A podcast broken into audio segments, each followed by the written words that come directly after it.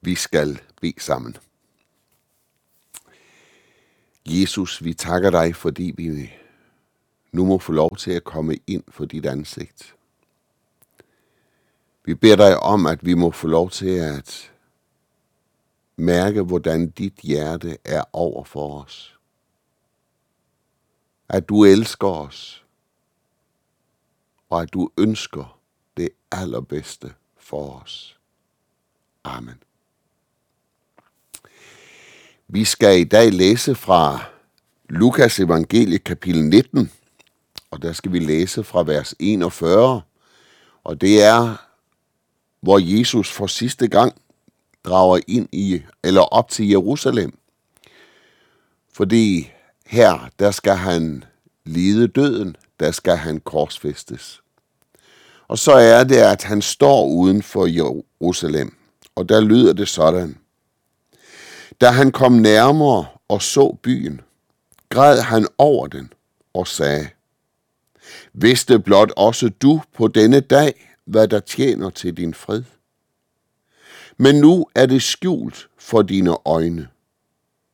For der skal komme dage over dig, da dine fjender skal kaste en vold op omkring dig, belejre dig og trænge ind på dig fra alle sider.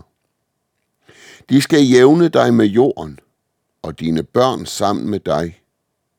Og de skal ikke lade sten på sten tilbage i dig, fordi du ikke kendte din besøgelsestid. Så kom han ind på tempelpladsen, og han gav sig til at jage dem ud, som drev handel der.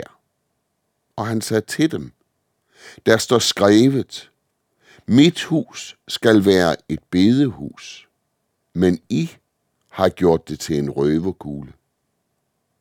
Han underviste hver dag på tempelpladsen. Ypperste præster, og de skriftkloge. Ja, alle folkets ledere søgte at få ham ryddet af vejen. Men de kunne ikke finde ud af, hvad de skulle gøre. For hele folket hang ved ham for at høre ham. Amen. Som sagt, så drager Jesus for sidste gang op til Jerusalem. Og så er det, at vi møder Jesus her stående uden for Jerusalem, sandsynligvis på Oliebjerget, og så ser han ud over byen. Og da han ser ud over byen, så ser han ikke bare byen, men han ser det liv, som er i byen. Og nu skal vi tænke på, at det er op mod påske. Jesus er draget op for at fejre påsken i Jerusalem og i templet der. Men det er han jo sammen med en lang, lang række andre mennesker. Så det har været et stort, en stor valgfart op til Jerusalem i de her dage. Og hvad var det, at israelitterne eller jøderne drog der op for? Jo, de drog der op for at tilbede Gud i templet. De drog der op for at fejre det, at Israels folk en dag blev udfriet fra Ægypten. Og der, der førte Gud dem med stærk hånd ud af slaveri, ud af fangenskab. Det var det, de var på vej op for at fejre i Jerusalem og i templet der. Og så er det, at Jesus ser ud over byen. Og så begynder han at græde. Hvad er det, Jesus græder over? Ja, han siger det jo selv her. Vidste blot også du på denne dag, hvad der tjener til din fred.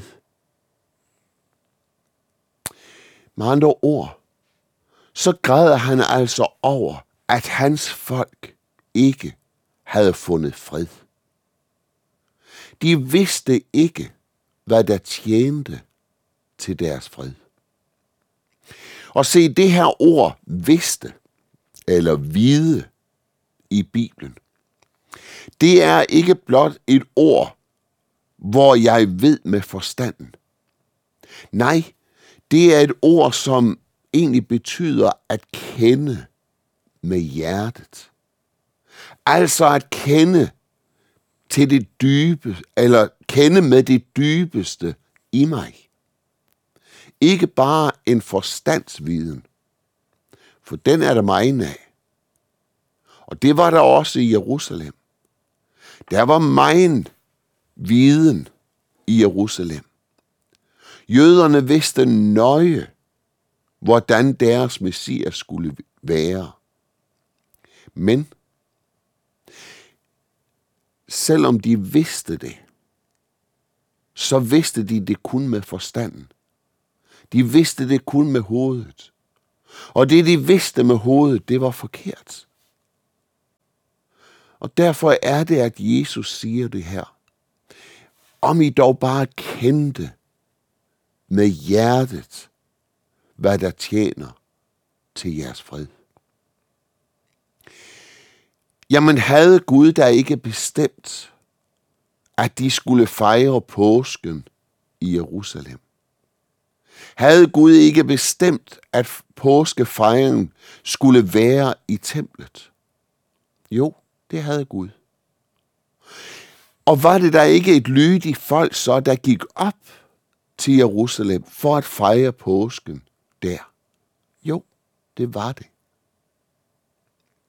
Men denne påskefejring her var blot, om så må sige, en ydre fejring. De havde aldrig fået greb om hjertet hos disse mennesker her, hvad det virkelig drejede sig om. Vi har det i det gamle testamente flere steder. Vi møder det, blot, vi møder det blandt andet om i Jeremias' bog, kapitel 8, hvor Jeremias han siger det til sit folk, at der er nogle, som siger fred, fred, skønt der ikke er fred. Hvad gik denne fred ud på? Jo, den gik ud på, at mennesker i Jerusalem mente, at det var nok, at Herrens tempel var der. De mente, at det var nok, at de sådan i det ydre gik op til templet for at ofre til Gud. Mens hjertet, det var langt borte fra Herren. Og det fører ikke fred med sig. De siger det om i Jamias' bog, kapitel 7 og vers 7. Ja, Jeremias han siger det sådan, sæt ikke jeres lid til løgneord. Herrens tempel, Herrens tempel, Herrens tempel. Løgneordene hjalp dem ikke.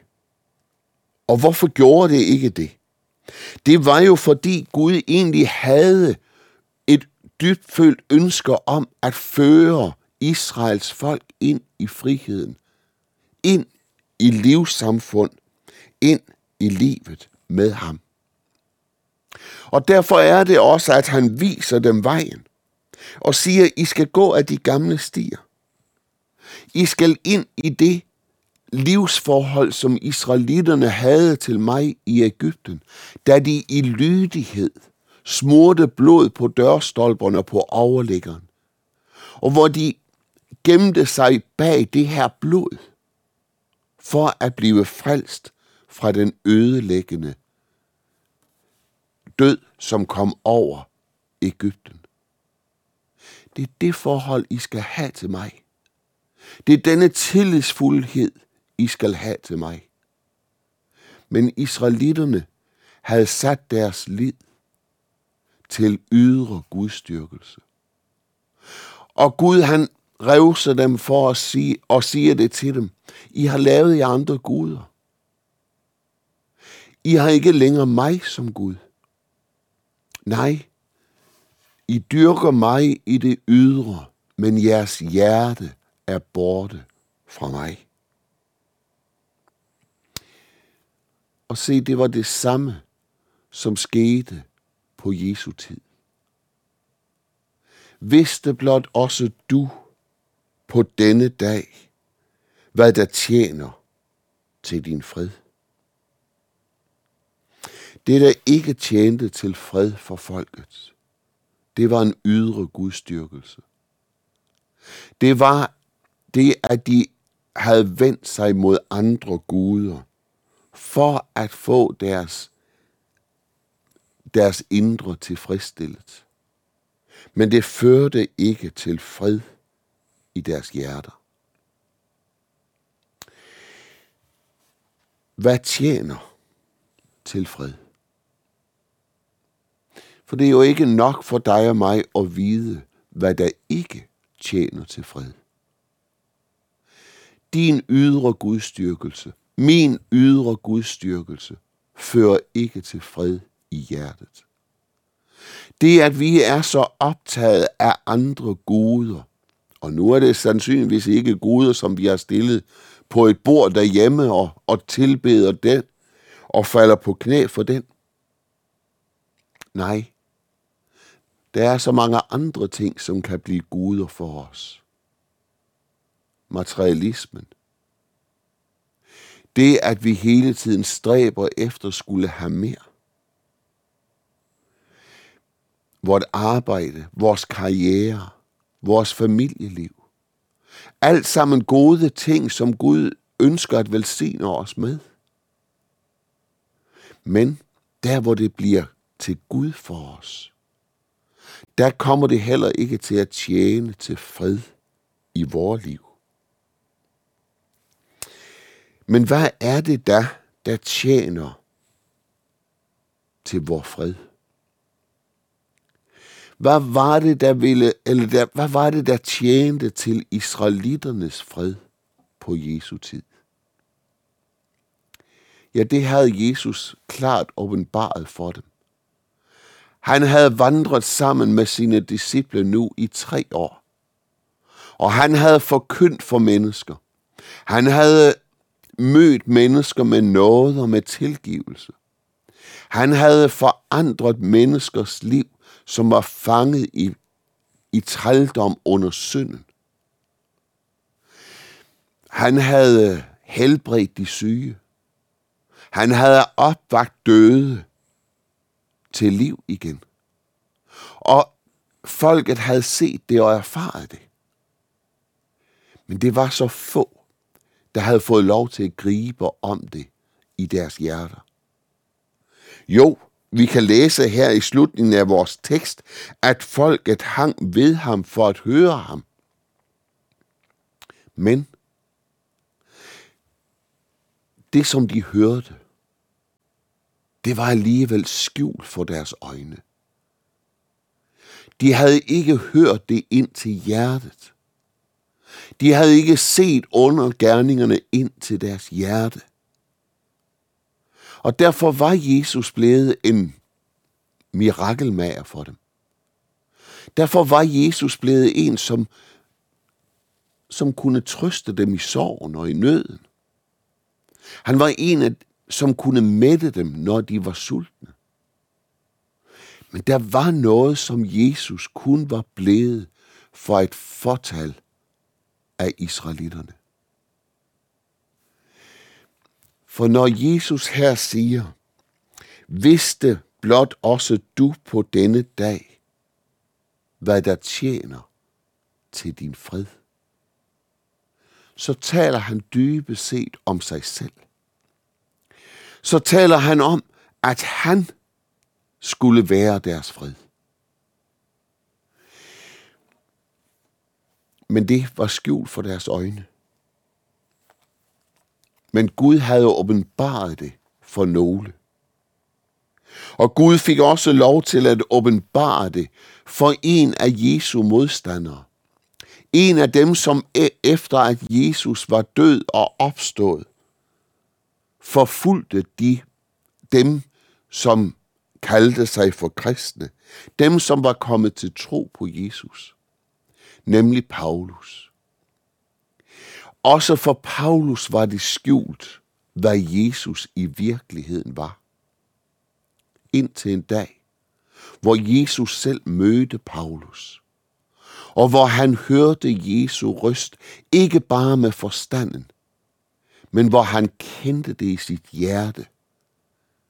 det er virkelig sandt, at den Jesus, som jeg forfølger, han er menneskers frelser. Og derfor er det der også, at Paulus vidner om ham og siger det om i Kolossenserbrevet kapitel 1 og fra vers 19.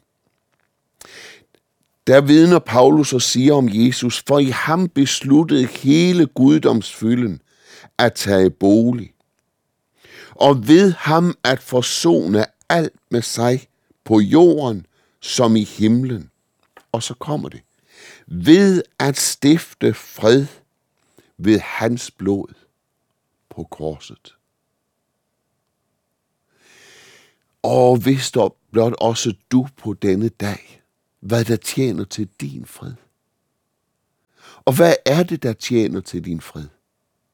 Jo, det er Jesu gerning på korset. Det er det blod, som Jesus offrede i dit og i mit sted. Det er det blod, som kan rense for al synd. Det er det, Johannes vidner om i sit første brev, i kapitel 1 og vers 7. Når Johannes der siger det, at hvis vi vandrer i lyset, ligesom han er i lyset, så har vi fællesskab med hinanden. Og Jesu, hans søns blod, renser for al synd. Og jeg er så glad for det lille ord, al. For det betyder jo, at der er ikke noget, som jeg kommer til Jesus med, og som Jesu blod ikke kan rense for. Uanset hvad der ligger på min livsvej. Uanset hvad faldene end har navn af. Uanset hvad der er af nederlag i mit liv. Så er der noget, som er en virkelighed. Og det er, at det blod, som Jesus udgød på Golgata, da han blev korsfæstet, det blod, det renser for al synd. Jeg kender ikke din livsvej. Jeg kender min egen. Og jeg ved, hvad der ligger på den. Jeg ved, hvad der er af synd, af fald, af overtrædelser. Jeg ved, hvad der er af skyld i mit liv. Men jeg ved en ting mere. Og det er, at det blod, som Jesus udgød på Golgata, det blod har stiftet fred mellem Gud og mig. Jeg ved, at det er fjernet fra Guds ansigt. Der er ikke længere noget, som står og anklager der. Alt er taget bort ved Jesu blod. Vidste blot også du på denne dag, hvad der tjener til din fred. Du der oplever ufreden, måske ved en ydre gudstyrkelse. Du der kender til ufreden ved at høre Guds ord. Ved at komme der, hvor Guds ord lyder. Ved at tjene i Guds, i Guds rige. Du der kender til ufreden i det. Og mærker, at det slår jo ikke til. Du der mærker ufreden ved, at du vil bekæmpe synden i dit liv. At du vil stride imod den. Men igen og igen oplever, at du ned, lider nederlag. Jeg vil gerne sige til dig, der er et sted, hvor der er stiftet, hvor der er stiftet fred. Der er et sted, hvor du må komme med al din ufred. Der er et sted, hvor du må komme med alle dine nederlag. Der er et sted, hvor synden er renset. Og det er inde i lyset hos Jesus. Det er derinde, hvor du får lov til at vide, at her, her er der ingen synd. Her er der ingen skyld. Her er der ingen overtrædelse, som kan anklage mig. For det er taget bort for Jesus skyld.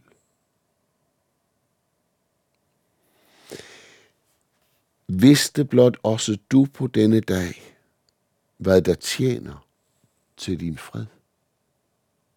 Ved du, hvad der tjener til din fred?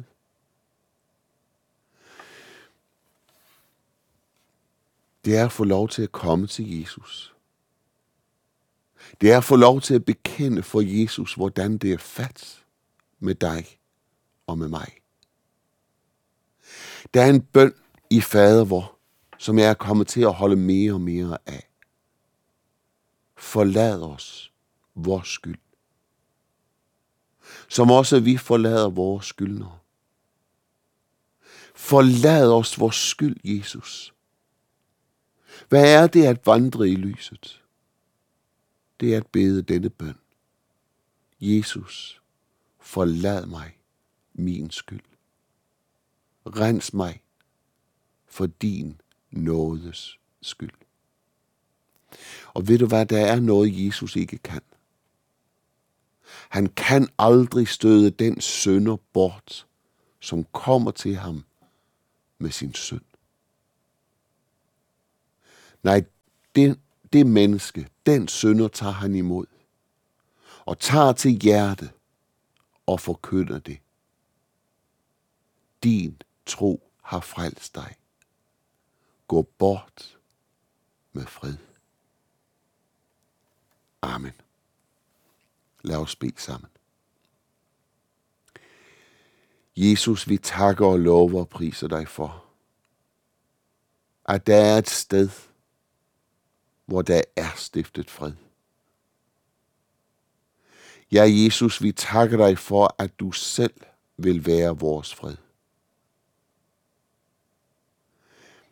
Tak, at der er et sted, hvor synden ikke længere kan anklage. Hvor ingen skyld kan nå os. Og det er inde hos dig. Og derfor siger vi det til dig, Jesus. Hos dig vil vi være. Hos dig vil vi skjule os. Amen. Modtag Herrens velsignelse. Herren velsigne dig og bevare dig. Herren lad sit ansigt lyse over dig og være dig nådig. Herren løfte sit ansigt mod dig og give dig fred. Amen.